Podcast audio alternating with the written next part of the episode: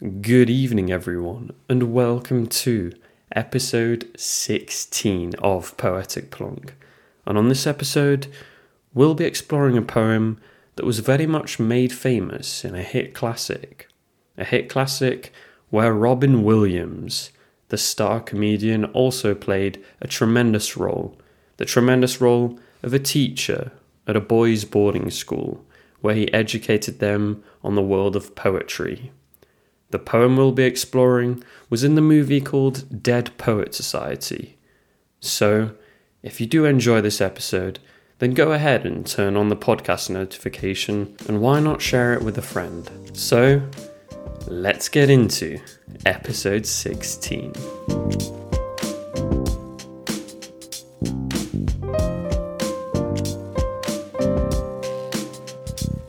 So there's four main aspects or themes that will play a role in this episode.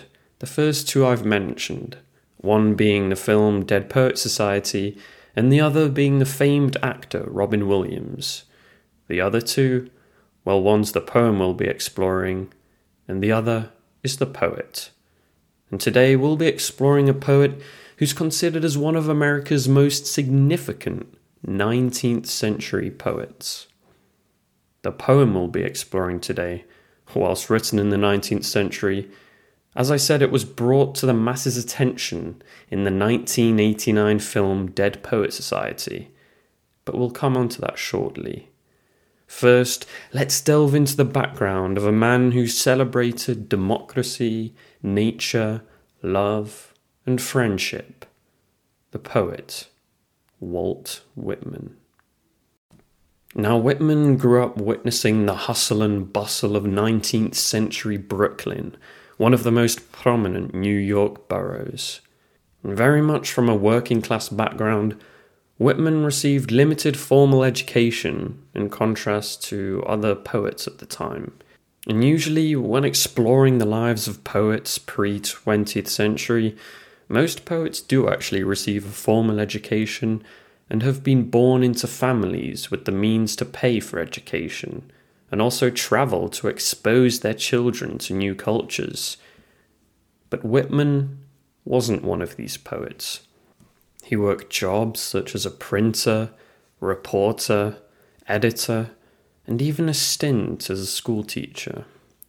And one of the most significant events that needs to be considered in this period is the American Civil War as this also had a tremendous impact on Whitman and naturally his poetry that he created. And during the Civil War, Whitman worked as an office clerk in Washington, D.C., the nation's capital.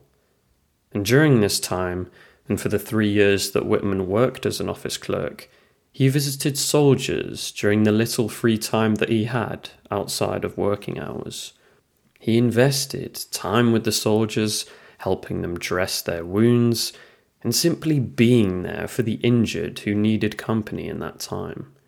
And this act of kindness, in my opinion, truly gives us a great insight into his character and what type of a man he was, without even having to explore his whole history, as he did this in the time that he had free, in the time where he could do whatever he wanted to do, in the time to do whatever he pleased.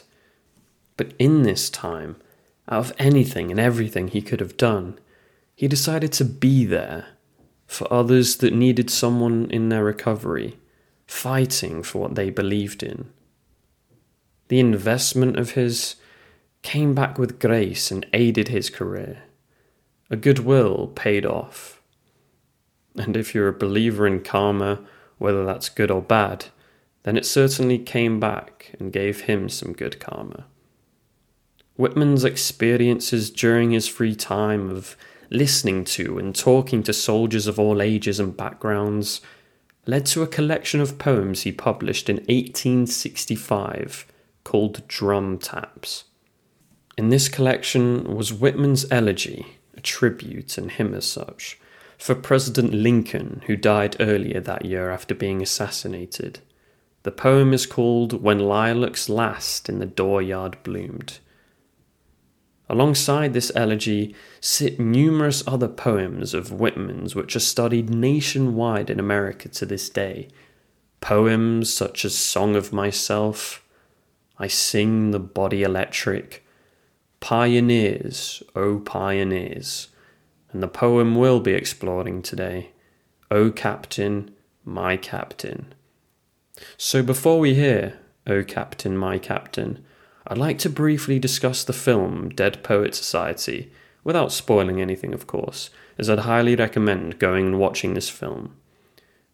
Now, the film follows the charismatic teacher, John Keating, played by the legendary Robin Williams, and his return to a prestigious boys' boarding school in New England where he was a standout student himself. Keating uses poetry in order to gain the attention of his pupils and truly open their eyes to an art that they've never even thought about before, let alone invest their free time in.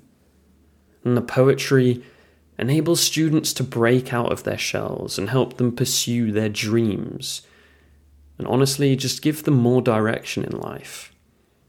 The poem O Captain, My Captain is used by Keating in the film from the very start, as Walt Whitman is his favourite poet so he tells the boys to address him as O Captain, my Captain, as a tribute to his favourite poet.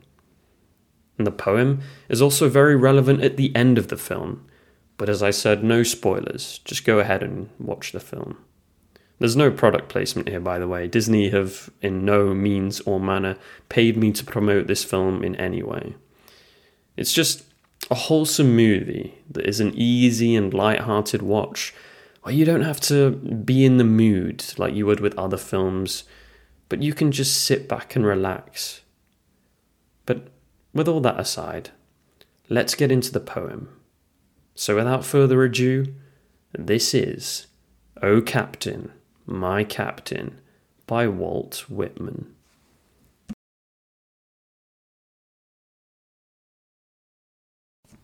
O Captain, my Captain, our fearful trip is done. The ship has weathered every rack, the prize we sought is won. The port is near, the bells I hear, the people all exulting, while follow eyes the steady keel, the vessel grim and daring. But O heart, heart, heart, O bleeding drops of red, where on the deck my captain lies, fallen cold, and dead. O captain, my captain, rise up and hear the bells. Rise up, for you the flag is flung, for you the bugle trills, for you bouquets and ribboned wreaths, for you the shores are crowding, for you they call, the swaying mass, their eager faces turning. Here, captain, dear father, this arm beneath your head. It is some dream that on the deck you've fallen cold and dead. My captain does not answer, his lips are pale and still. My father does not feel my arm, he has no pulse nor will. The ship is anchored, safe and sound, its voyage closed and done. From fearful trip the victor ship comes in with object won.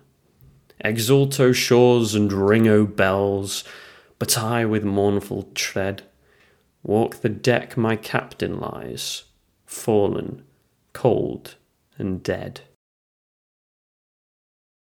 So I'd like to split the exploration into two parts. Firstly, exploring the poem itself, and secondly, I'd like to explore its relevance and use in the film Dead Poet Society. O Captain, My Captain is a tribute to the former President Abraham Lincoln, Lincoln being the deceased captain of the ship in this case. It's a story of victory and loss, and also one of grief and isolation. So let's delve into victory and loss. The poem starts with the victory and the captain being handed his praise and adoration and this can be heard in the lines The prize we sought is won. and the ship has weathered every rack. We're instantly presented with images of joy, relief, and happiness. But already, even halfway through the stanza, we're handed with a complete juxtaposition, a complete contrast of emotions. The protagonist here breaks off into almost an emotional tangent, not necessarily breakdown, but certainly shock. But oh, heart, heart, my captain lies, fallen cold and dead. They've barely begun celebrating the triumphs of victory and the fruits of their labour that they fought hard for. Loss was instantaneous. Now, upon doing a bit of research to find deeper analysis of the poem, I came across an interesting thought about the irony in the poem itself. The irony being that the celebrations within the poem are intended to celebrate and honour the captain, their leader who guided them to victory. But the captain is not actually there to witness the triumph of his leadership and what his crew went on to achieve. The celebrations can be heard throughout the first lines of each stanza. There's bells ringing, bouquets, wreaths, and crowds cheering the victors on. This is a stark contrast to the latter parts of each stanza in the poem that emphasize the mortality of their leader and the person who captained them to victory. And this can be visualized with his body lying on the ship, cold, dead, pale, and still. This imagery is extremely humbling, as with all these celebrations going on, you can just visualize what is a very vulnerable image of a military captain just being a body on a ship, like anyone else who's died at war. Because, well, at the end of the day, as soon as anyone dies in battle, they're stripped of any titles or rank. They're just a cold, pale, and dead body like anyone else would be. And this links to the use of the word you. Because the word you is also very smartly used to hark on the power of emotion in this poem. Because we know the captain is dead, yet all the signs of the celebrations are for him. And we see this in the second stanza. There's the lines, For you, the flag is flung. For you, the bouquets and ribboned wreaths. And for you, the shores are crowding for you they call. So, through all of this, Whitman seems to believe that victory and loss are very closely linked in wartime periods, which seems quite obvious, but I've never really thought about myself. Because at the end of the day, getting to a victory always requires the loss of human lives.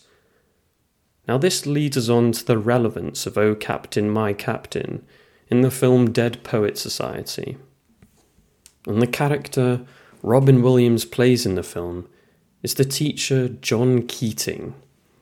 And he says poignantly at one point in the film, We don't read and write poetry because it's cute. We read and write poetry because we are members of the human race. And the human race is filled with passion. Medicine, law, business, engineering, these are noble pursuits and necessary to sustain life.